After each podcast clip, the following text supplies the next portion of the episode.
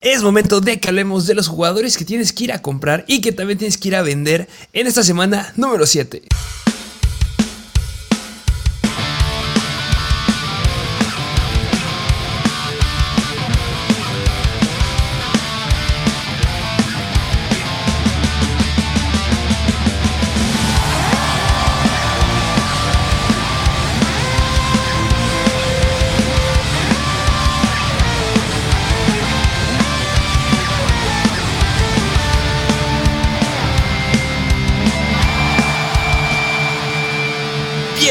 A un nuevo episodio de Mr. Fantasy Football.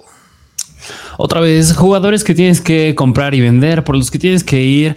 Y pues esto siempre es ya es de cada semana, pero es que son necesarios estos trades. Necesitas vender jugadores que están siendo muy explosivos, comprar jugadores que están muy barato para el resto de la temporada. Justamente ya lo dijiste bien, eh, es un episodio que ya se lo saben. Este episodio justamente es el que te puede ir a hacer mejorando a tu equipo. A lo mejor no, no fuiste a agarrar waivers de los que dijimos en el episodio de hace dos días, pero está bien porque seguramente vas ganando. O necesitabas ir a, no sé, que hay muchos este, jugadores que se ausentan. Ahorita tenemos que equipos no juegan para que lo consideres. Y priorizas en ese tipo de jugadores en waivers, pero en el episodio de Buy and y en, la, en los días de Buy and es la oportunidad para que mejores a tu equipo y para que te vayas para arriba. Porque justamente, algo que me gusta de, ya esas semanas que hay bye, tú me dirás tu, mejor opinión, es que como muchos empiezan a tener buys, sus jugadores principales no tienen respaldo. Entonces es más fácil que les puedas clavar un trade y que puedas conseguir jugadores que son muy buenos a futuro y que a lo mejor no están considerando esos equipos que tienen que ir a buscar algo, pues algo más bajo. Es cosa de aprovecharte, la verdad. Sí, que tampoco este episodio se trata de nada más, o sea, es decir, jugadores aleatorios que tienes que vender y ya, porque tú justo, un jugador que estábamos considerando seriamente incluir es, por ejemplo, Kyle Pitts, y Kyle Pitts, pues, tuvo un buen jugador, tuvo un touchdown, pero pues no está teniendo el volumen y es algo que se sabe, y es algo que es muy difícil que si quieres hacer un trade te lo acepten. Que si, mira, si o sea, es que si te sale, pues va, es momento de hacerlo, pero dudo que alguien lo haga, lo deja decir perfecto. Justamente son jugadores que tienen un buen escenario, que están pintando bien, que no vienen decepcionando como lo ha hecho Calpitz a lo largo de la temporada. Y, este, y que tienen valor, en verdad. Y otros que tienen valor muy, muy bajo. Ay, no sé. Y que poco van a ir subiendo. Hay nombres que, me llaman mucho la atención, la verdad, ¿eh? que no me esperaba que llegaran al Bayern Así es, y además de hablar del Bayern Cell, pues como siempre es hablar del Thursday Night Football, ese juego de Arizona en contra de Nueva Orleans, pero pues ya llegaremos a ese juego porque pues nuevas adquisiciones, jugadores que se siguen perdiendo partidos, ya llegaremos a ese punto. Qué horror. Eh, seguramente ya saben quiénes no juegan, ya lo rediremos en su momento. Pero sí me gustaría decir algunas noticias que ya llegaron y que hay ahorita. Eh, que este. Los. Los que son el tema en la NFL, los Denver Broncos. Nathaniel Hackett ya dijo que Melvin Gordon sí va a ser su running back titular esta semana en contra de los Jets. Ya no sé si creerle, ya no sé nada. Este Russell Wilson, día a día, la lesión en el hamstring parece ser que es más importante de lo que hubiéramos esperado y también podría podríamos ver a Drew Locke. Que, bueno, Drew Locke ya está en Nueva Orleans, digo, no, hay no sé quién sea. Sigues acordando ¿Quién está? los Broncos. Mira, la verdad no tengo memoria quién esté ahorita ya atrás de Russell Wilson, pero pues va a ser bajas importantes para el valor que tiene, pues, pues nada más Cortland Sutton, porque es el que está produciendo, ya ni siquiera Jerry Judy ni Albert O. Está Brett Ripien. Brett Ripien, mira. no puede ser. Eh, peor que a, que a Russell Wilson no le puede ir. sí, justamente. Pero bueno, pues esos, bueno, o traes alguna otra noticia relevante para esta semana antes de iniciar el No, ya, o sea, las relevantes ya las dijimos en el episodio pasado. Lo de Marquise Brown, que se va a quedar, se queda fuera menos un mes. Carson Wentz no va a jugar y que va a ser Taylor Heineke, que me gusta mucho y espero que. De los quarterbacks que. Si tienes jugadores. O, ¿Cuáles son los equipos que no juegan? Para que pueda decir esto, este dato. Ah, este, mírame, vamos a checar cuáles son los equipos que no juegan, porque, pues, eh, recordemos que en el episodio de waivers les mencionamos que jugadores muy potentes se perdían esta semana, como es Josh Allen, de ahí que se pierde juego Buffalo, si no me recuerdo también los Philadelphia Eagles, este, y hay otros dos más. Los Rams y los Vikings. Sí, justamente. Que tú lo dijiste bien, o sea, los cuatro son quarterbacks que pueden estar en cualquier equipo, Josh Allen, Jalen Hurts, Matthew Stafford, No sé por qué, pero alguien puede tenerlo. Y también este Kirk Cousins. Y justamente yo les llegué a decir que Taylor Heineke es una buena opción para tenerlo. Si es que todavía sigue disponible y no encuentras a nadie. Yo por el que estoy optando es por Matt Ryan. Me gusta esta semana. Pero ya lo haremos en el, Start and Seat. Y bueno, otras noticias también ya para poder arrancar con el episodio. Pues Andrew Hopkins ya regresa. Doug Prescott ya regresa. Eh, um, se vienen cosas buenas en trades. Pero ya lo iremos abordando a lo largo del episodio. Sí, ¿qué te parece si ya nos vamos de lleno con el mismísimo Vayancel? A por ello. Vámonos por los jugadores que tienes que comprar, por los que tienes que hacer un trade. Empezando con el wide receiver de los Detroit Lions y es el buen Amon Ra Sam Brown. El señorón Amon Ra Sam Brown, que eh, este me gusta, de verdad. Si lo puedes conseguir, yo creo que es una gran opción. Nos han llegado varias preguntas de, oigan, tengo a Morris Brown, lo quiero vender, eh, me recomiendan darlo por, no por ahí me llegan a decir uno de por Troy McLaurin, algunos lo querían vender por Raheem Moss, fue este Marquis Hollywood Brown, que qué bueno que no lo hicieron, pero no, o sea, de verdad, Amon Ross Brown es un wide receiver elite que ha tenido tres muy malas semanas, considerando su lesión, y, bueno, se perdió la semana 6 con el bye. Sí, y es que mira, de, la, de hecho, las veces pasadas que mencionábamos a Ross Brown en este episodio de waivers, fue, si no me recuerdo, hace dos semanas, si no es que la semana pasada, y tenía que ver porque últimamente se había estado se perdió un partido, regresó, jugaron contra los Patriots, demasiado deficiente, pero se entendía porque estaba limitado por sus lesiones, y la semana pasada, semana de bye, es decir, van alrededor de tres semanas que quien tiene a Monrazon Brown no ha recibido algo sólido de parte de él. Así que ahorita pueden estarlo infravalorando mucho, que no le está haciendo nada en su alineación y, y yo creo que no es que lo infravaloren hacer un wide receiver que tienes que es tu wide receiver 2 o tu flex. Me queda claro que incluso lo, muchos lo ven como tu wide receiver 1, pero es que Morrison Brown yo creo que tiene el potencial de muy cercano estar acá en el top, dentro del top 5 de mejores wide receivers al final de la temporada y ahorita es lo más barato que podrías llegar a encontrarlo. Yo creo que sí. Eh, mira, lo que acabas de decir, que muchos lo están viendo como wide receiver o no, muchos lo veían, yo creo, en las primeras dos semanas que tuvo, que fueron increíbles, que estuvo promediando literal 29 puntos fantasy, eh, lo veían como wide receiver 1. Después se cayó mucho, consideraron también, también la lesión, y muchos ya lo consideran wide receiver 2. Pero algo es bien importante y que es un, un, contraste que va a haber con los jugadores que les digamos que tienen que vender, es que el target share que tiene Monra Brown es increíble. Tú siempre nos has hablado de los target, del target share, que eres el experto en target share porque ahí sabes bastante, pero o sea, el target share que tiene Monra Brown, considerando que ya tiene dos semanas que nos dio 13.3 puntos fantasy y otra que dio 5.8 puntos fantasy, es de 32.8%. Demasiado volumen. Tú luego siempre me preguntabas, ¿cuál es un buen target share que consideras que tenga un buen wide receiver, incluso un wide receiver elite?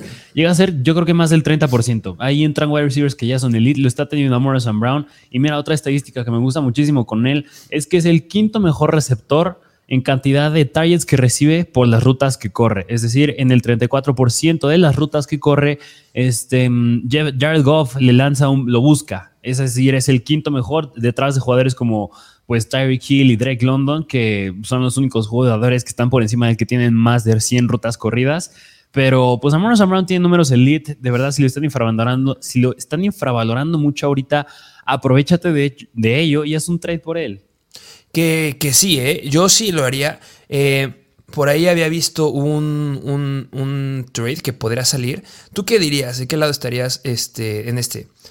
Recibir a, a Monra Brown y también recibir a un Joe Mixon, por ejemplo, a cambio de Cooper Cup. A Morrison Brown y Joe Mixon. Yo, yo sí lo haría. Yo sí me iría más del lado de Amon Ray y Joe Mixon. Que, eso es real, ¿eh? De verdad, si tú tienes a Cooper Cup, ve la calidad de jugadores que puedes conseguir con Cooper Cup, que no estoy diciendo que sea malo, pero de verdad, Amon Brown tiene el potencial de dar números como Cooper Cup factor importante, ya podría regresar este Jameson Williams, pero va a tardar en que tome repeticiones ahí. Amora Brown es elite, es increíble, espero que no se lastime. Pero si, si no se lastima, es un wide receiver uno sólido. Lo dijiste bien, puede quedar dentro del top.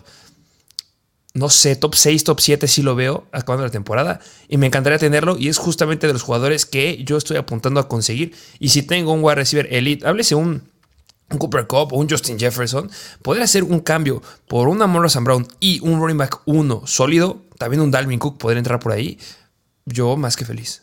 Sí, sí, de acuerdo. Y, mira, hablando de Cooper Cup, yo creo que, mira, no es que esté siendo malo, está siendo muy bueno, pero cada vez Pues esta semana en targets ya lo llegó a superar eh, Allen Robinson. No quiero decir que va a ser una tendencia al resto de la temporada, pero igual por el juego de Matthew Stafford, porque nada más su única arma es Cooper Cup, las defensas tienen que hacer algo. Me da miedo que en poco a poco empiece a bajar su valor de cop. Sigue siendo elite, pero digo, yo por eso sí prefiero el lado de Amon y Mixon en el ejemplo que me pusiste. Sí, sí, y que no estamos diciendo que Cooper Cup está entrando justamente los jugadores que tienes que vender. No, ah, ese no está entrando. Porque, o sea, pero sí es un trade que yo sí consideraría seriamente hacerlo para conseguir a Monroe Brown. Pero pues bueno, ahí tienen al bueno Amon Brown. Hagan un trade por él. Vámonos al siguiente jugador que les traemos, que tienen que comprar. Es otro wide receiver. Este es de los Tampa Bay Buccaneers y es Chris Godwin. Señorón, Chris Godwin, que, que viene bien. Eh, bueno, viene bien y también lo que me gusta y por algo, por lo que está aquí, es porque Tampa Bay viene mal. ya dijimos de lo mal que se vieron en el partido de la semana pasada en contra del segundo equipo de los, de los Steelers. Pero me gusta cómo se está viendo este Chris Godwin. Y tiene algo muy similar a Morrison Brown, ¿eh? Muy, muy similar, que es el target share. Sí, sí, justamente porque estos Tampa Bay Buccaneers están lanzando mucho el balón, específicamente Tom Brady está lanzando mucho el balón, también tiene que ver que pues, están viendo bastante deficientes en su juego, pero si el quarterback lanza mucho, los wide receivers se benefician. Y si hay alguien que se está beneficiando mucho de esos targets, es Chris Godwin, además de que todavía no mete un touchdown. Justamente, factores bien importantes. No ha metido touchdown, que eso tiene que ver mucho con que ha dado, o sea, en lo que lleva de la temporada, viene jugando solamente cuatro juegos y está promediando 11.8 puntos fantasy. Ojo con eso. Pero con solo, o sea, con con la cantidad de targets que está teniendo, y no solo las targets, la cantidad de target share, no deberían de ser 11.8 puntos fantasy. Debería estar arriba de los 20. Porque el target share que tiene Chris Godwin es de 27.7. Es alto. Son de números de wide receiver elite, lo acaba de decir bien. Y en la semana pasada en contra de Pittsburgh, que es en teoría la que ha estado más saludable Chris Godwin, tuvo el 34.3% del target share gran, gran número que solamente le hace falta anotar o le hace falta tener jugadas un poquito más grandes, pero ahí está. El, dato que quieres buscar justamente los Whites es el target share. Y Chris Godwin lo tiene, todavía no explota. Se vienen tres semanas que me encantan. Van en contra de Carolina, que son la octava peor en contra de wide receivers. En la semana 8 van en contra de Baltimore, que son la tercera peor en contra de wide receivers. Y la semana 9 van en contra de los Rams, que son la décima peor en contra de wide receivers. Así que ahí lo tienen. Yo creo que, pues también, por aire sigue siendo el arma principal de Brady Mike Evans, pero después sigue Chris Godwin. Incluso yo creo que hay, bueno, como fue en el caso del partido de Pittsburgh, o sea, va a haber partidos en los que Chris Godwin va a superar en cantidad de targets a Mike Evans 100%. Y mira, Mike Evans también se ha caracterizado por ser el wide receiver que se queda con los touchdowns. Yo creo que ahí esa estadística la puede seguir ganando Mike Evans pero necesitas usar tus armas. Y Chris Godwin entra ahí. Todavía se sigue perdiendo tiempo Julio Jones. Así que Chris Godwin se me hace un wide receiver. No creo que entre en el, este sí, tampoco en el rango de wide receiver 1, como a lo mejor y es el caso de Morrison Brown. Pero 100% entra como un wide receiver 2 si es que haces un trade por él. Pero, pero, es que con ese target share podría, o sea, si sigue repitiendo más de 30%, del 30% del target share, podría llegar a entrar en el rango de un wide receiver 1 bajo. Hasta eso podría estar que sí lo acaba de decir bien. Mike Evans es el que tiene los touchdowns. Chris Godwin va a depender muchísimo más de, de las oportunidades que tenga a lo largo del campo, que es muy diferente a Monra Brown, que él se anota bastante. O que tiene muchas oportunidades adentro de zona roja. Pero tampoco es que Godwin no lo busque nada. O sea, la semana pasada lo buscó en una ocasión este, dentro de la yarda 20. En la semana 5 en contra Atlanta lo buscó una vez dentro de la yarda 10. Eh, también tuvo una carrera dentro de la yarda 10 en contra de Atlanta, que eso me gustó mucho. Y también eh, Cameron Braid fue un jugador que buscó demasiado Tom Brady y que se llegó a lastimar. Todos recordamos esa lesión bastante fea que tuvo Cameron Braid. Y pues simplemente son lugares que siguen estando disponibles para seguir lanzando a alguien.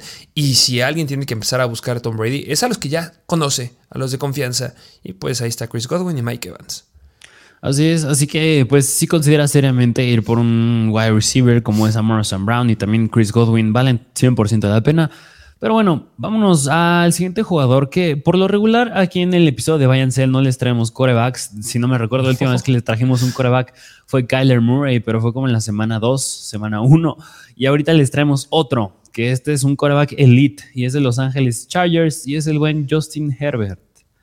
Que Justin Herbert es elite pero la verdad, con todo respeto, no está demostrando ser elite.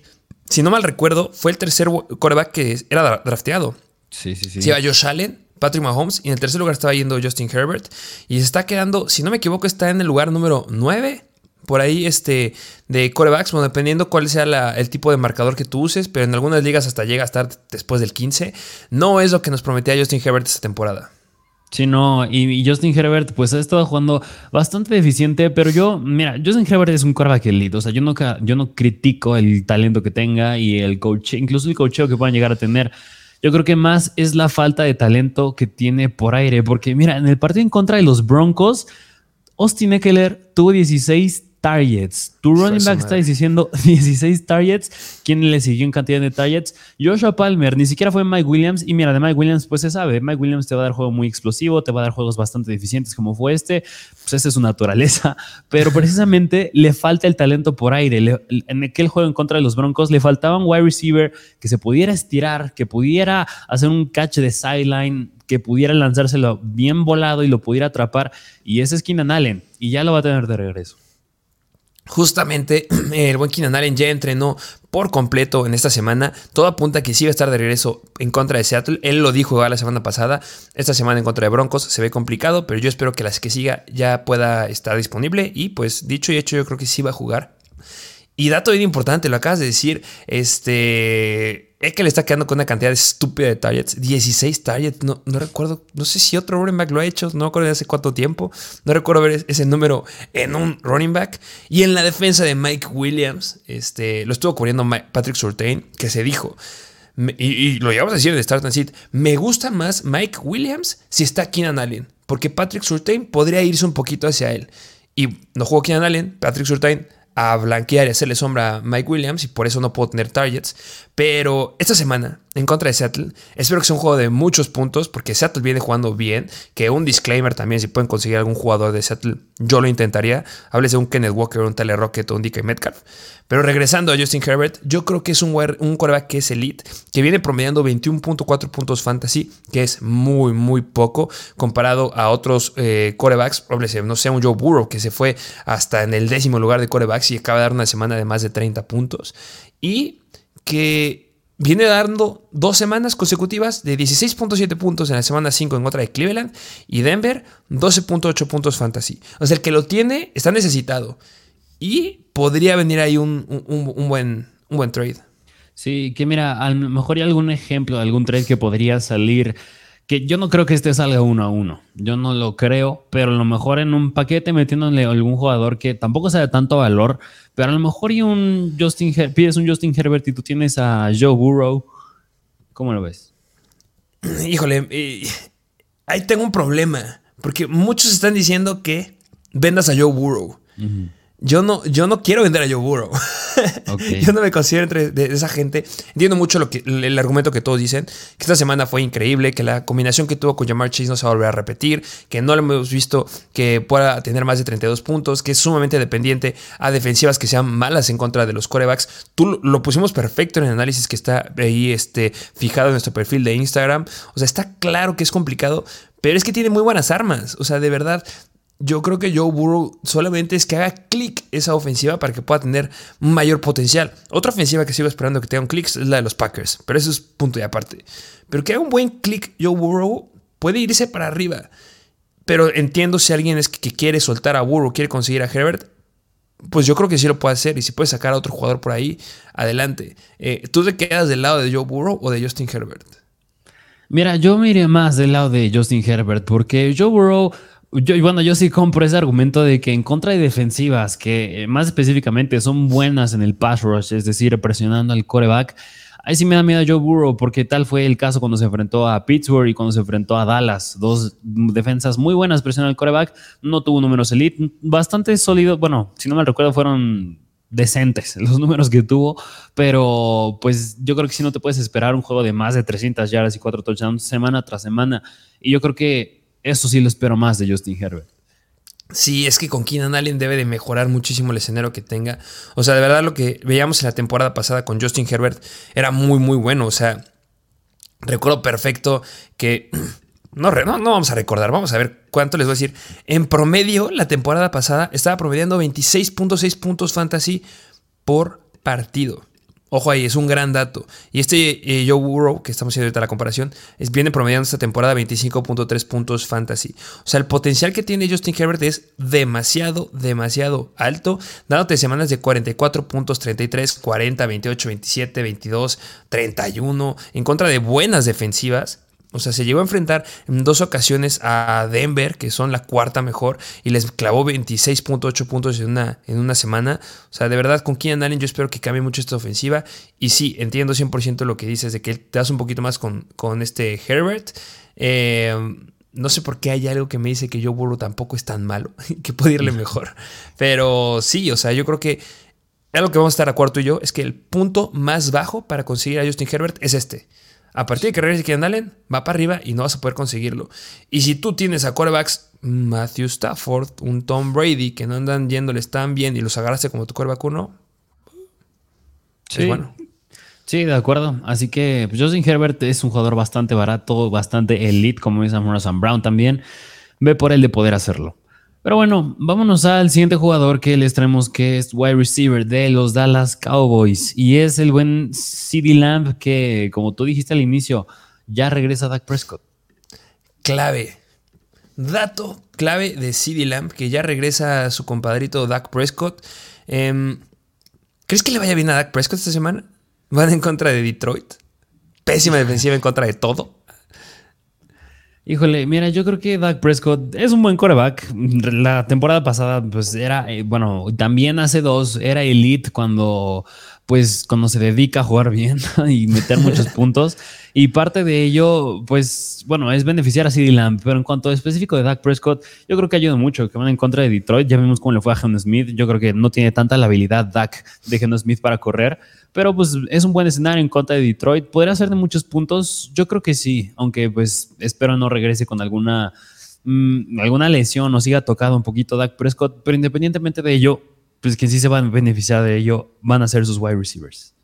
Justamente, y en la temporada pasada no podemos dejar pasar que a CD Lamp le iba bien entre comillas, porque era como Mike Williams, de repente iba muy bien, de repente iba muy mal, pero no podemos dejar pasar que ahí estaba Mary Cooper, pero ya no está, ya regresa con Dak Prescott, ya tenemos esa dupla que nos estaban prometiendo desde el inicio de la temporada, y sin lugar a dudas, yo sí lo iría a buscar, porque lo mismo que les hemos dicho con Chris Godwin, y lo mismo que les hemos dicho con este Amon Razan Brown, el target share que tiene es increíble, y tú lo dijiste, y te voy a preguntar, ¿cuánto es un buen target share para un wide receiver? Más del 30. Bueno, rascándole al 30, más del 30 por ahí. CD Lamb tiene 35.1%.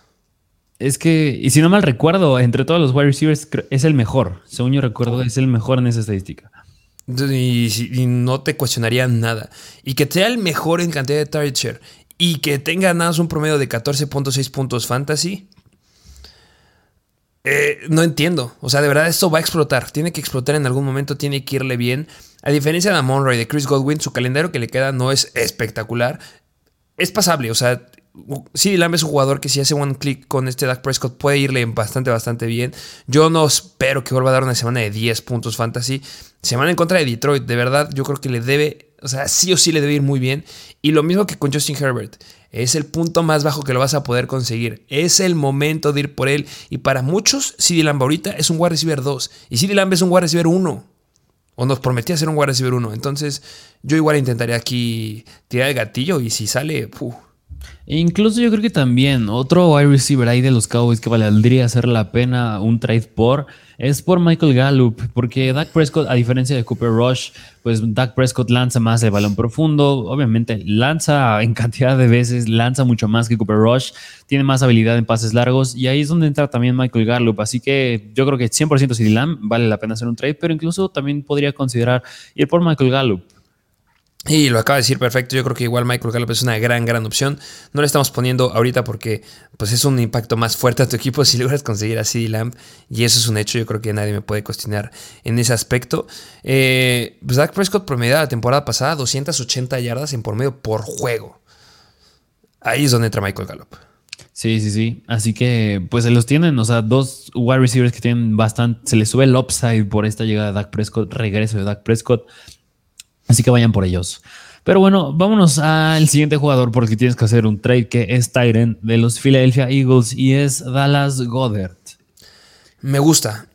Eh, yo creo que muchos tienen problemas de Tyrant. Muchos tienen a Kyle Pitts. Muchos tienen a Darren Waller. Y aquí está. aquí está su oportunidad. Su oportunidad de tener un buen Tyrant.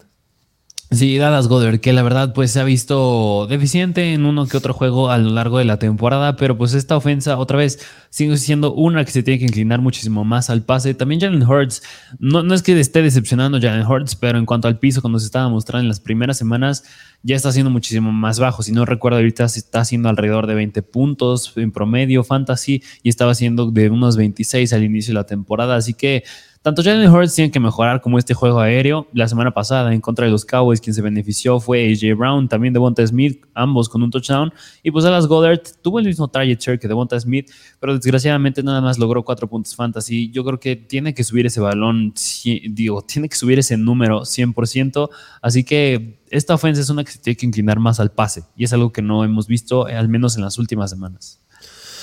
Y también decir que, además que se tienen que recargar este, mucho más al pase y también va de la mano que si puedes conseguir AJ Brown, lo hagas.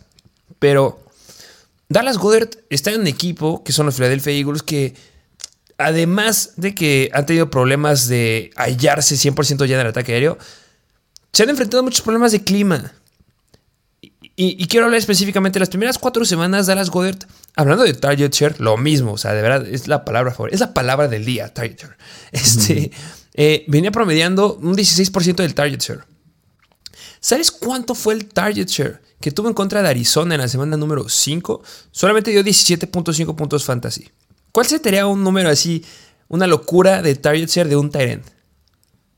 Bueno, digo, pues, hablando con Tyrants como Travis Kelsey, pues muy elevado, pero yo creo que un. ¿Cómo cuánto te avientas? 20, 23%, 24%.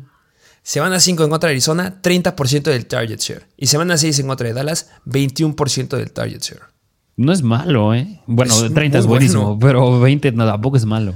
O sea, hablando de Travis Kelsey, lo más alto que ha alcanzado es igual el 30% en contra de Arizona en la semana 1 y de ahí en fuera se ha quedado 21, 23, 27 y 26% del target share en lo que van de las semanas. O sea, las últimas dos semanas han sido muy, muy buenas. Y ojo, en contra de Dallas, una buena defensiva, una defensiva que presiona al coreback, colocada como la séptima mejor en contra de los Tyrants. Esto, ese target que se traduzca en un Tyrant, o sea, si nos gusta en un wide receiver, o sea, ¿qué podemos esperar de un Tyrant? Sí. Increíble. Sí, y además a Dallas Goddard a lo mejor dirán que no está teniendo muchos, mucha participación ni muchos puntos porque no está en el campo y no. Es decir, por ejemplo, la semana pasada jugó 70 snaps, y ahí les va para compararlo. Devonta Smith y AJ Brown jugaron alrededor de 60 snaps, así que no está mal Dallas Goddard. Y en cuestión de rutas corridas, corrió 28, mientras que Devonta Smith 29 y AJ Brown 27. Y aún más, Dallas Goddard es el cuarto mejor tight end en cantidad de, rutas corridas por cantidad de dropbacks del quarterback. Es decir, corre una ruta en el 82% de los dropbacks de Jalen Hurts. Eso lo hace el cuarto mejor tight end. Está por detrás de tight ends como Mark Andrews, George Kill y Zach Ertz. Y otro dato más, viene dando una, una, una recepción de más de 20 yardas por juego. O sea, y, un dato más todavía. Esta semana tienen bye. Y si puedes hacer un trade con un, un Tyrant a alguien que tenga semana de bye, va a ser más fácil porque necesito un Tyrant. Nadie tiene dos Tyrants. Y si tienes dos Tyrants, no sé qué estás haciendo. Pero si el que tiene a Dallas Goddard lo está usando como su número uno, puede ser que vaya perdiendo porque no ha dado números espectaculares todavía o que ya tengo mal equipo por X o Y razón, que necesite un Tyrant y que tú le puedas dar a un Tyrant, no sé, un Tyler Higby, un Joku o qué sé yo, con otro jugador y puedes jalar a Dallas Goddard, vas para arriba. Porque si ya lo sabemos es que los, los equipos que tienen un buen Tyrant mejoran bastante y, y empiezan a ganar en fantasy. Así es, así que pues vayan por Dallas Goddard y pues estos son los jugadores que les traemos por los que tienes que comprar o te gustaría mencionar algún otro. Mención honorífica, porque así como lo dijimos con Justin Herbert y como lo dijimos con CeeDee Lamb, no va a haber momento más o un momento igual para que puedas ir a conseguir a Lamar Jackson. Action Jackson. Difícil. Está bien difícil. No creo que lo suelten. Yo no lo soltaría, la verdad. Pero llega dando dos semanas consecutivas o tres semanas consecutivas. Eh, en las últimas tres semanas viene promediando 19.7 puntos fantasy. Ojo ahí.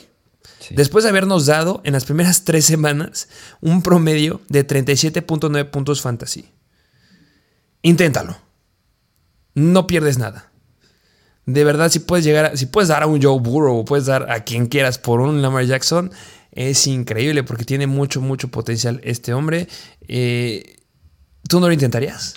Mira, yo creo que cuando hablas de jugadores que son pesados, o sea, nombres que son pesados, nombres que son elite, yo creo que también tienes que hablar de nombres elite que tienes que dar a cambio por estos jugadores. A lo mejor, y a ver, yo te regreso la pregunta, ¿optarías dar a lo mejor un Patrick Mahomes por Lamar Jackson? Eh, claro. Yo creo que a lo mejor así podría salir, ¿eh? Sí, sí, claro, sin, lugar a dudas puede llegar a salir y, desde el inicio de la temporada. O sea, para mí el único coreback que puede ser mejor que Lamar Jackson, porque viene dándonos los que, lo que nos prometía y yo sí creo que venga en un papel mucho mejor. Ya firmaron a Deshaun Jackson y estuvieron ahí trabajando con otros wide receivers. Eh, Mark Andrews sigue siendo irreal. O sea, de verdad yo creo que Lamar Jackson tiene mucho para quedar dentro del top 3 esta temporada. Y no digo que Patrick Mahomes sea malo, es muy, muy bueno pero me gusta más el potencial en fantasy que tiene Lamar Jackson. Y que se repitan otras tres semanas así, no lo hay. Porque fue en contra de Buffalo, la sexta mejor en contra de corebacks. Los Cincinnati Bengals, la cuarta mejor en contra de los corebacks. Y los Giants, los poderosos Giants, la novena mejor en contra de los corebacks. De ahí en fuera va en contra de Cleveland, media tabla. Tampa Bay, media tabla. New Orleans, la tercera peor. Bye, Carolina, Jacksonville, Pittsburgh. O sea, 16 y 17, semana 16 y 17 de campeonato en fantasy. Ven contra Atlanta y de Pittsburgh. Y las dos están dentro de las 10 peores en contra de corebacks. Así que Lamar Jackson es un jugador difícil, pero vale la pena hacer un trade por él porque pues, su piso, o sea, ya lo vimos, pero ahorita no está en él. Así que está barato ahorita. Sí, barato entre comillas, pero sí lo intentaría. Sí. Pero bueno, pues ahí tienen los jugadores que tienen que comprar, los por los que tienen que hacer un trade. Ahora vámonos a la otra parte, a la parte en la que tienes que vender, qué jugadores tienes que vender para poder conseguir a lo mejor y alguno de estos jugadores. Empezando con el wide receiver de los Buffalo Bills y es el buen Gabriel Davis. Toma. ¿Qué qué? ¿Cómo es que Gabriel Davis está aquí? ¿Qué nos está pasando? ¿Por qué estamos poniendo al buen Gabriel Davis aquí en los jugadores que tienes que vender? Híjole, híjole, es que mira, Gabriel Davis, pues hace dos semanas fue su juego en el que explotó. Si no me recuerdo, hizo treinta y tantos puntos fantasy. Pero lo que a mí no me gustó ver de esa actuación fue que creo que se quedó como con dos touchdowns, tres touchdowns y nada más tuvo unas cuatro, tres recepciones. Tampoco tuvo mucho volumen y pasa lo mismo la semana pasada en contra de Kansas City. No tuvo mucho volumen tampoco, pero pues otra vez se quedó con un touchdown. Yo a Gabriel Davis lo estoy viendo como un jugador que está siendo bastante dependiente de una del touchdown y dos de jugadas largas. Que mira, yo creo que Josh Allen es un buen coreback capaz, capaz de darle jugadas largas a Gabriel Davis. Yo creo que sí, pero no, no lo va a estar haciendo en cada partido. Mira, más específico, en contra de Kansas City, nada más tres recepciones. Y así me estás diciendo que hizo, creo que alrededor de 16 puntos fantasy. No me gusta, no me gusta nada. De verdad, esta es la otra cara de la moneda de lo que acabamos de decir con Chris Godwin y con Amorra Sam Brown. El target share, la palabra del día, es muy bajo. Muy, muy bajo. Viene promediando 12% del target share del equipo. Y con ese 12% le ha valido para darnos, como tú lo dijiste, en contra de Pittsburgh, 32.1 puntos fantasy. Y en contra de Kansas City, 16.4 puntos fantasy. En ambos ha anotado en uno, en contra de Pittsburgh anotó dos veces, como igual dijiste. Y en contra de Kansas City, un touchdown la gente viene viéndolo bien, viene dando dos semanas consecutivas bastante buenas. En contra de Baltimore y Miami, semana 3 y 4, venía regresando una lesión que era sumamente justificado que le fuera mal o que le bajaran su rendimiento. Pero no veo cómo con este target share pueda seguir cargando estos números, que, no es que lo, que lo, que lo sientes. Si dices a Gabriel Davis, síguelo jugando, es un wide receiver 2 bajo, sin lugar a dudas, o alguna veces te puede llegar a ser un flex alto. Pero si puedes conseguir algo estable, o sea, Gabriel Davis por Chris Godwin, ¿crees que te lo hace? O sea, literal, estaba pensando si agregar a alguien más, pero yo creo que entra ese trade, podría salir. Yo creo que sí, porque está, o sea, últimamente Gabriel Davis tiene, ahora sí que su valor está muy inflado, porque ha tenido dos semanas bastante buenas y al revés, Chris Godwin no. Y Gabriel Davis, pues sí. Y, yo creo que un argumento bien fuerte es que, pues, simple y sencillamente Gabriel Davis está en los Bills, está con Josh Allen. Y esta ofensa, yo creo que todos quieren un cachito de esta ofensa porque es sumamente explosiva. Yo creo que si los, también, si lo sabes vender bien, Gabriel Davis sí te puede salir por Chris Godwin. Sí, justamente, de verdad, es el momento en que vendas a Gabriel Davis.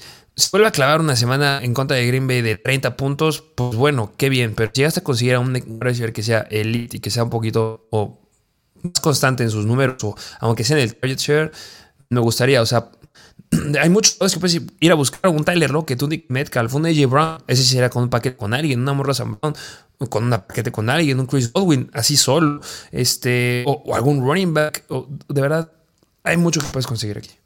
Sí, que bueno, y, bueno, ya hablando un poquito aparte de Gabriel Davis, pero yo creo que sí me gustaría mencionarlo, es también que, y yo creo que no se trata tampoco de que a lo mejor, y bueno, Stephon Dix obviamente le gana en targets, y no es que también esté entrando Isaiah McKenzie en targets, claro que sí, lo está teniendo muy a la par los, los targets Isaiah McKenzie, pero yo creo que otra vez, otro jugador por el que a lo mejor y yo sí no le perdería la vista sería Khalil Shakir, porque si a alguien le está quitando las oportunidades, Khalil Shakir está haciendo a Isaiah McKenzie, que sí, en, contra de los Chiefs nada más tuvo una recepción y dos targets.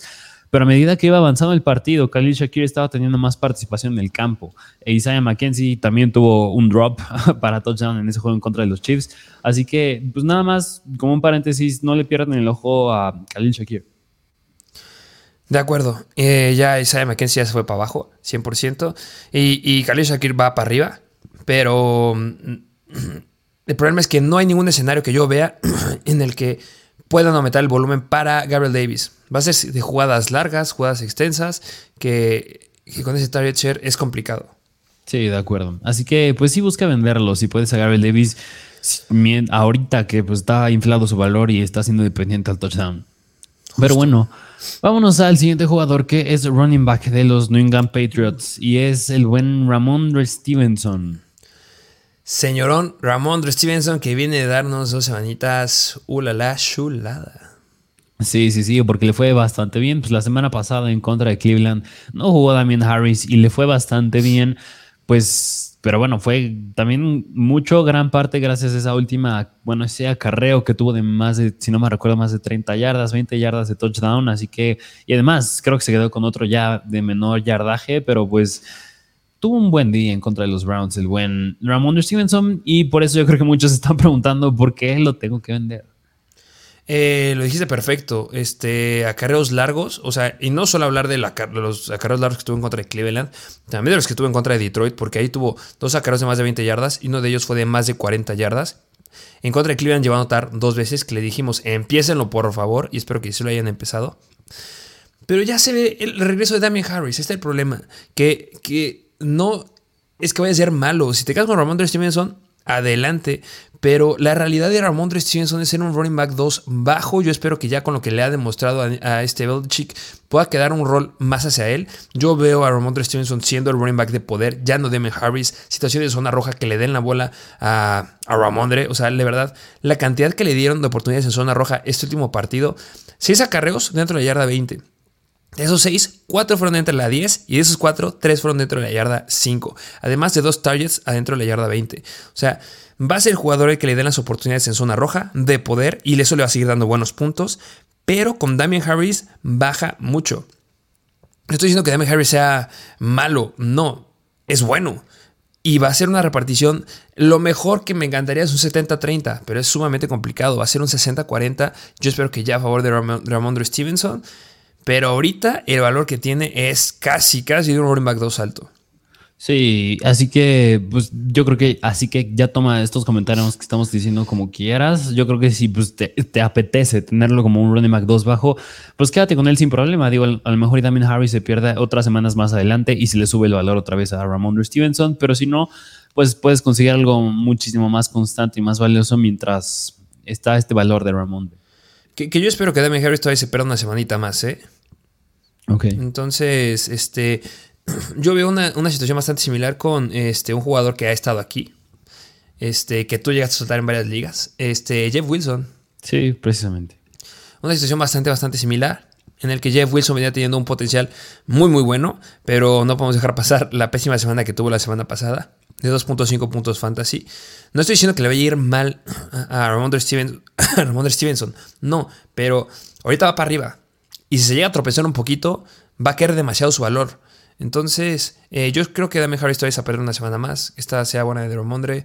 Eh, intentaría hacer un trade por él, por algo mucho más sólido. Sí, que esa es otra. O sea, si se va a perder una semana más Damien Harris, podrías esperarte a que Ramondre le vaya a lo mejor otra vez bien y se le sube más todavía el valor, se le infla más el valor. Pero digo, pues de todas maneras no estaría mal hacer un trade ahorita porque pues, es casi casi un volado a ver si le va bien, le va mal. Así que pues podrías hacerlo ahorita. ¿Crees que alguien te pueda dar a DeAndre Swift, Ramondre Stevenson y Gabriel Davis? Mm, yo creo que sí. Yo creo que sí, porque sí, ya lleva varias semanas Swift sin dar algo.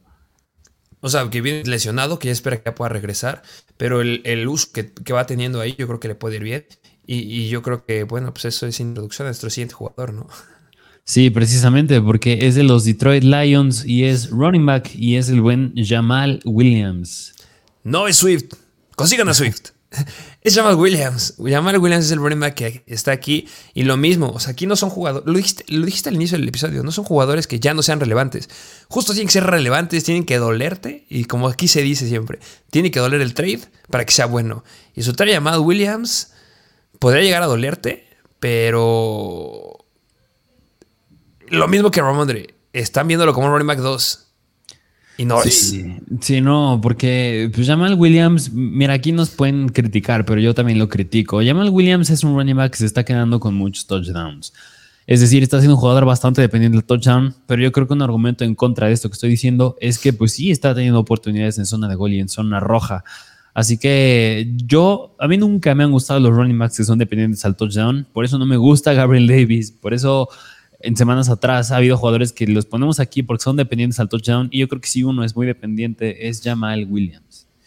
Justamente, muy muy dependiente. Eh, viene promediando por partido casi más de un touchdown. Semana 1, 2 touchdowns, semana 3, 2 touchdowns, semana 4, 2 touchdowns. La semana pasada los Patriots, que son la mejor en contra de, de los running backs, que se dijo, ¿eh? Ojo, que no hay ningún running back que le haya anotado a los Patriots. No creo que vayan a poder anotarle los corredores de Detroit. Y de hecho y hecho, Jamal Williams no les pudo anotar. Ya sido un escenario un poquito más favorable. Y bien, dos factores. Uno el que acabamos de decir completamente y que tú igual ese sostuviste. Y el segundo es que ya regresa Andrew Swift. Y, y el pro aquí es que con DeAndre Swift, a Jamal Williams le ha ido bien. O sea, no podemos dejar pasar que una de sus mejores semanas, o la mejor semana que ha tenido en esta temporada, fue la semana 3 en contra de los Vikings, que dio 24.7 puntos fantasy. Y esa semana estaba jugando DeAndre Swift. Entonces, o sea, ya con Swift ha dado buenas semanas. No es un jugador que eh, con la llegada de Swift lo apaguen por completo. Es un buen argumento para que alguien te lo llegue a comprar. Y si el que te lo compra le gusta a alguien que es dependiente a touchdowns, como lo solía hacer Derek Henry, pues, pues vas. Sí, sí, así que yo creo que Jamal Williams, pues bien véndelo. O sea, no, no creo que sea un running back en el que puedas confiar semana tras semana de meter la alineación confiado, más siendo dependiente del touchdown y más con Swift. Así que véndelo. Yo la verdad no, no me compro lo que he estado haciendo ya con Swift adentro, así que yo, yo sí lo mandaría a otro equipo. yo igual. eh, siguiente jugador. Ah, vámonos al siguiente running back que es de Los Ángeles Rams y es el buen Daryl Henderson. Que, mira, yo creo que con Daryl Henderson hay dos posturas. Nosotros nos inclinamos a una más, pero hay dos. Una puede ser que por la salida de K-Makers tome el rol de este caballito de batalla de tres downs y le vaya muy bien y sea un running back 2 sólido. O la otra es que como va a regresar Karen Williams, le va a quitar este, relevancia o incluso que puedan jalar a otro running back, no sé, Christian McCaffrey, y le puede empezar a ir mal. Y nosotros nos inclinamos más a esta. Y por eso está aquí en la parte de jugadores que tienes que vender. Y, yo creo que, o sea, estés del lado del que estés, algo que en los dos lados eh, están de acuerdo, es que hay muchas noticias alrededor del backfield de los Rams que firman a McCaffrey, que no firman a McCaffrey, que Cam que se va o que se queda o van a hacer un trade o no sé qué, que Carrie Williams ya regresa. O sea, ojo, no quieres un jugador que esté bajo mucho foco de reporteros porque significa que van a cambiar cosas ahí. Ahí estamos de acuerdo. Pero sí nos inclinamos 100% más a que Darrell Henderson se le acaba la fiesta cuando regrese Karen Williams. Hay reportes desde antes, y tú lo llegaste a decir en el episodio de waivers, Se esperaba que fuera que tomara muchísimas más repeticiones en la semana 1, Karen Williams, que lo que tomó Darrell Henderson. Se esperaba eso. Todos veíamos que iba a suceder eso. No solamente nosotros. Acaba de salir un reportaje en, la, The Athletic. No recuerdo quién es el reportero. Pero igual menciona el corredor favorito para Sean McVay es Karen Williams, no es Darrell Henderson. Y eso se veía desde la cantidad de oportunidades que estaba tomando en partidos de pretemporada. O sea, yo lo veía muy similar con este Brian Robinson. Brian Robinson tomó una gran cantidad de oportunidades en pretemporada. Sí, le pasó lo que le pasó, pero ahorita ya regresó a tomar el rol de running back 1. Y eso era lo que estaba haciendo Karen Williams. Lo draftearon. Le fue bien en el training camp. En pretemporada le dieron muchas más oportunidades. Y lo que decían las noticias era que le iba a ir muy bien, iba a tomar muchas oportunidades en la semana 1, pero se lastimó. Y ahorita se habla de que cae Makers. Y obviamente si tienes un jugador que está haciendo un problema ahí en vestidores y además tienes un jugador que te está gustando más, pues sabes que K Makers, pues haz lo que quieras, no juegues y te vamos a hacer un trade, bye bye. Porque están pensando Karen Williams. O sea, de verdad, si, si es disponible Karen Williams, agárrenlo, por amor de Dios.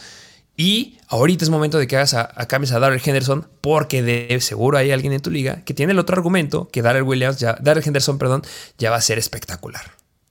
Sí, muchos están pasando por desapercibido a Kyron Williams, se están olvidando de él. Aprovechate de eso, o sea, hazle un trade a alguien que todavía dice a Darrell Henderson que le va a ir muy bien, va a ser este running back 1, running back 2, ya con él ya gané mi liga. Y no, nosotros no nos vamos a ese argumento. Usa, bueno, obviamente no le digas que va a regresar Karen Williams, pero véndele eso. Usa lo que tienes de que se va a ir K-Makers, él va a entrar con relevancia. Usa eso y obtén algo más sólido a cambio. Alguien que pues sí no le compita tanto en el backfield. Y que además está mal con Brown, ¿eh? También, o sea. Ah, sí, además. también hay alguien más ahí. Y que esta semana en contra de Carolina, que suena la octava peor en contra de running backs, solamente dio 13.2 puntos fantasy porque anotó. Mm. Sí, no, así no que. me gusta. Darrell Henderson, véndelo, busca darlo. Yo creo que ahorita es un buen momento porque nadie se está acordando de Karen Williams y más aún esta semana, porque como tienen semana de bye los Rams, pues a lo mejor pueden salir, pueden empezar a salir noticias de que ya va a regresar Karen Williams, porque al momento, si no mal recuerdo, está en IR, así que Sigue. todavía todavía usa ese argumento de que está en semana de bye, todavía no es sonado Karen Williams, bueno, tan sonado Karen Williams, así que usa eso. Sí, yo sí lo usaría 100% y si Darrell Henderson no sé, si de repente los que están del otro lado terminan quedándose con, con, no sé, con la verdad, que lo dudo bastante, pues adelante, estás perdiendo un running back 2 bajo y espero que ganes algo. O sea, no es que sueltes a alguien malo. ¿Sabes a quién me gusta y que igual intentaría conseguir? ¿A quién? Travis Etienne. Travis Etienne, sí, un gran jugador, ¿eh? Le está dando la vuelta ya a James Robinson. James Robinson se viene viendo mal. Está en una situación mejor dar, dar este Darrell Henderson, que sí es el indiscutible ahorita, entre comillas, running back 1. Y Travis Etienne sigue como que, oh, como que sí, como que no, qué buena ofensiva, qué mala, mala ofensiva. Poco a poco sigue aumentando su cantidad de volumen Travis Etienne. Y yo creo que sí es un jugador que debes de conseguir. Yo veo a Travis Etienne como un jugador que puede llegar a ser un running back 2 sólido. Sí. Y, y, y Darrell Henderson es un running back 2 bajo. Ahorita. Sí con todo ese buen escenario, intenten conseguir a Travis Etienne por, por él, por ejemplo. Sí, así que pues ahí lo tienen. Vendan a Darrell Henderson. Vámonos al último jugador que les traemos, que es wide receiver de los Kansas City Chiefs y es el buen Juju Smith Schuster. Juju Smith Schuster. Este.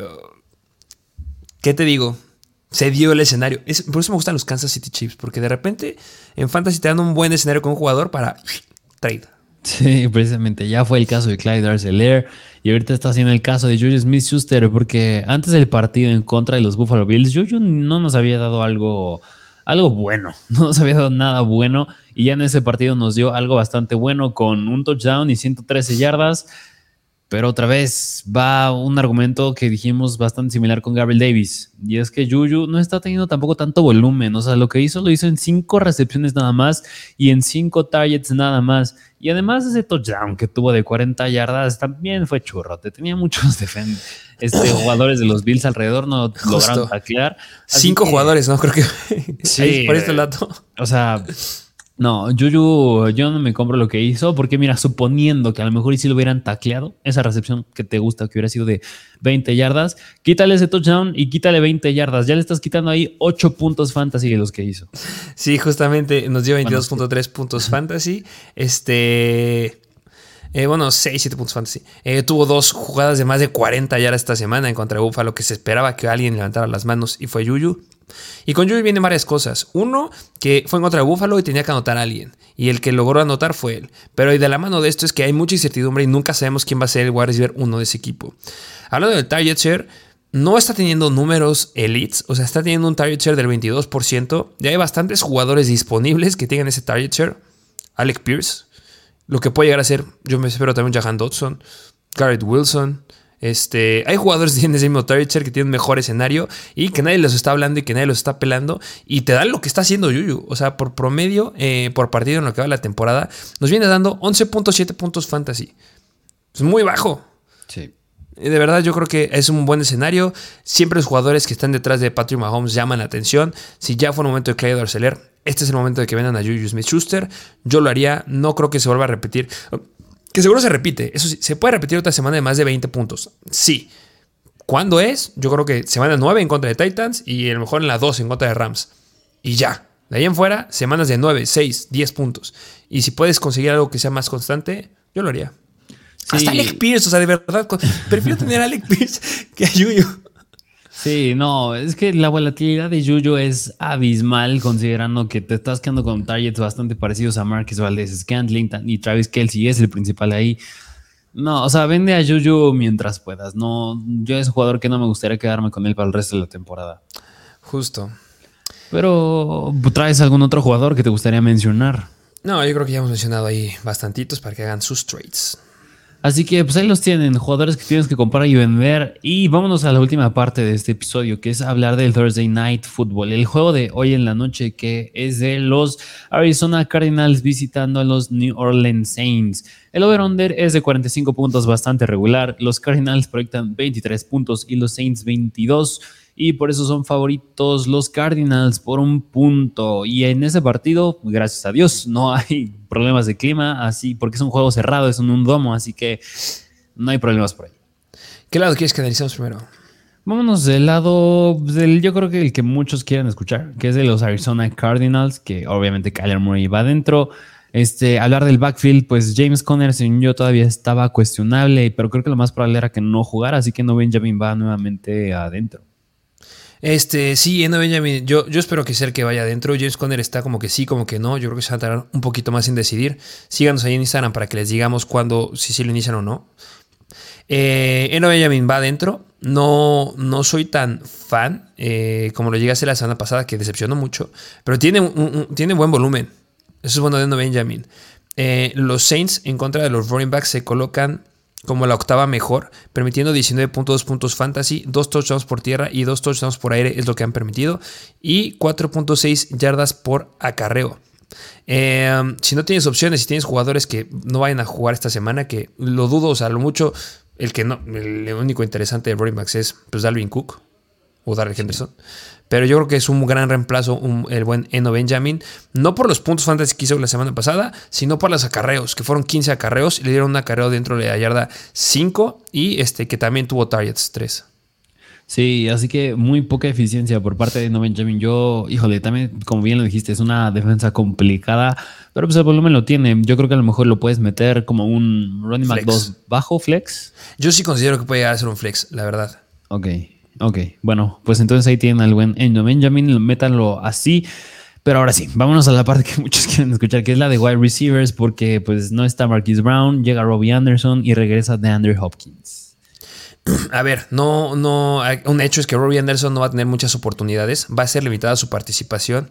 O sea, el último jugador que vimos que llegó a tomar un rol importante en un equipo cuando recién acaba de firmar fue con ese Philip Lindsay, en la situación que tuvieron los Colts en la que se le rompió Heinz en el partido y que entró este Jackson, Dion Jackson, y estuvo súper limitado Philip Lindsay, no le dieron muchas oportunidades. Obviamente le fue mucho mejor a Dion Jackson porque conoce el playbook y porque, pues, fue bueno, fue eficiente, y aquí tienes buenos wide receivers.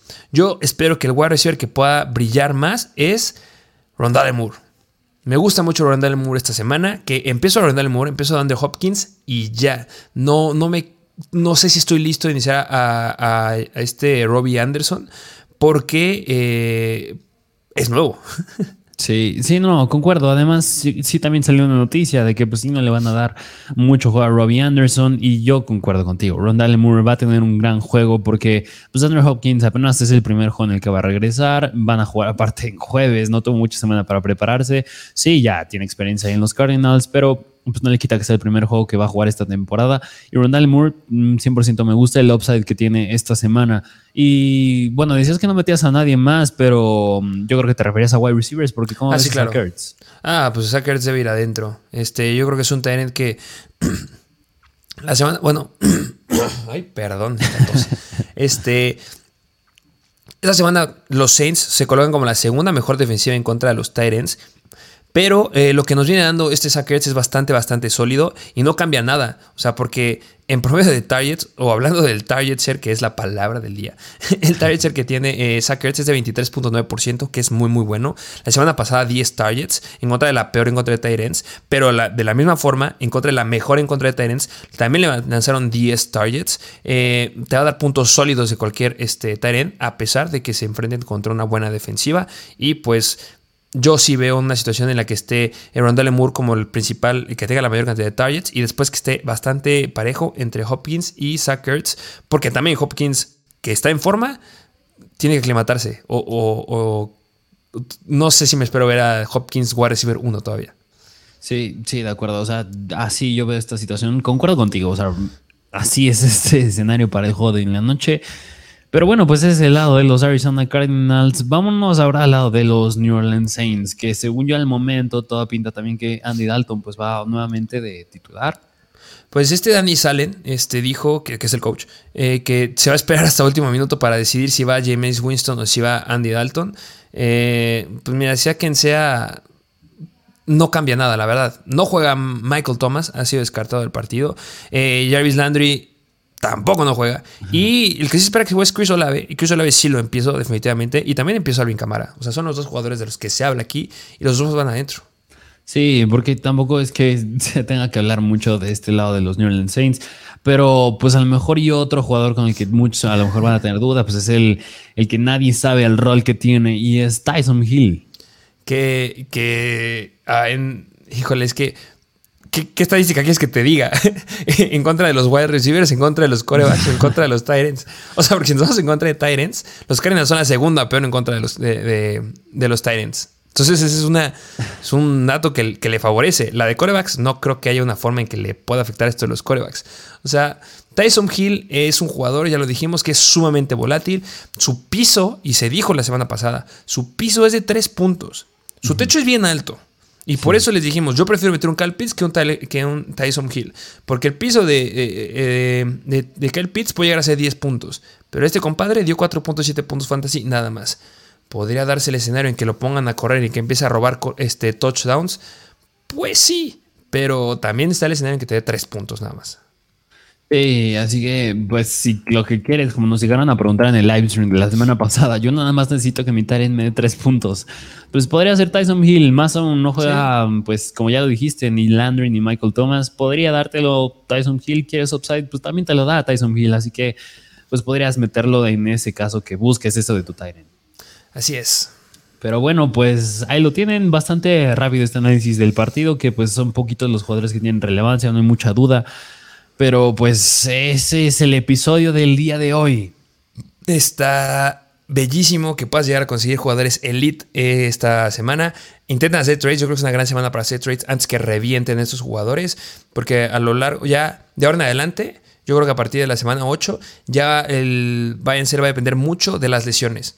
Porque ojo, van a empezar a caer lesiones y se me olvidó decirles también en el episodio de waivers, si tienen espacio, es momento de agarrar a los running backs 2 de los elites. Agarrar a Alexander Mattison, agarrar de, a Samaje Perrin, agarrar a Joshua Kelly, que se lastimó hace unas semanas, no sé quién va a estar ahí, pero pues al que puede estar ahí atrás de Austin Eckler, yo creo que es momento de también hacer un stash ahí.